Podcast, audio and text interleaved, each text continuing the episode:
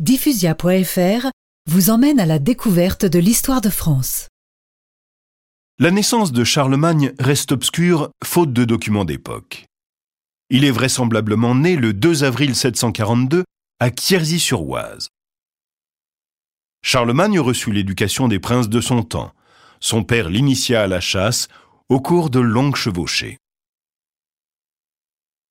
Pépin le Bref mourut le 24 septembre 768 à Saint-Denis. Ses deux fils, Charles, le futur Charlemagne, et son frère Carloman Ier, furent tous deux élus rois par une assemblée populaire. Charles se vit attribuer la partie de territoire que possédait son père et Carloman le royaume de leur oncle, le frère de Pépin le Bref. Sire Charles, les Aquitains se sont révoltés.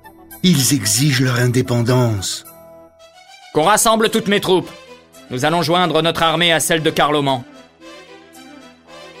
Au printemps 769, les deux armées furent réunies près de Poitiers. La rencontre entre les deux frères fut houleuse, chacun voulant imposer son plan. Puisqu'il en est ainsi, je me débrouillerai seul. Ainsi, Charlemagne rassembla ses troupes qui fondirent sur l'ennemi. Après une bataille rapide, les Aquitains furent vaincus.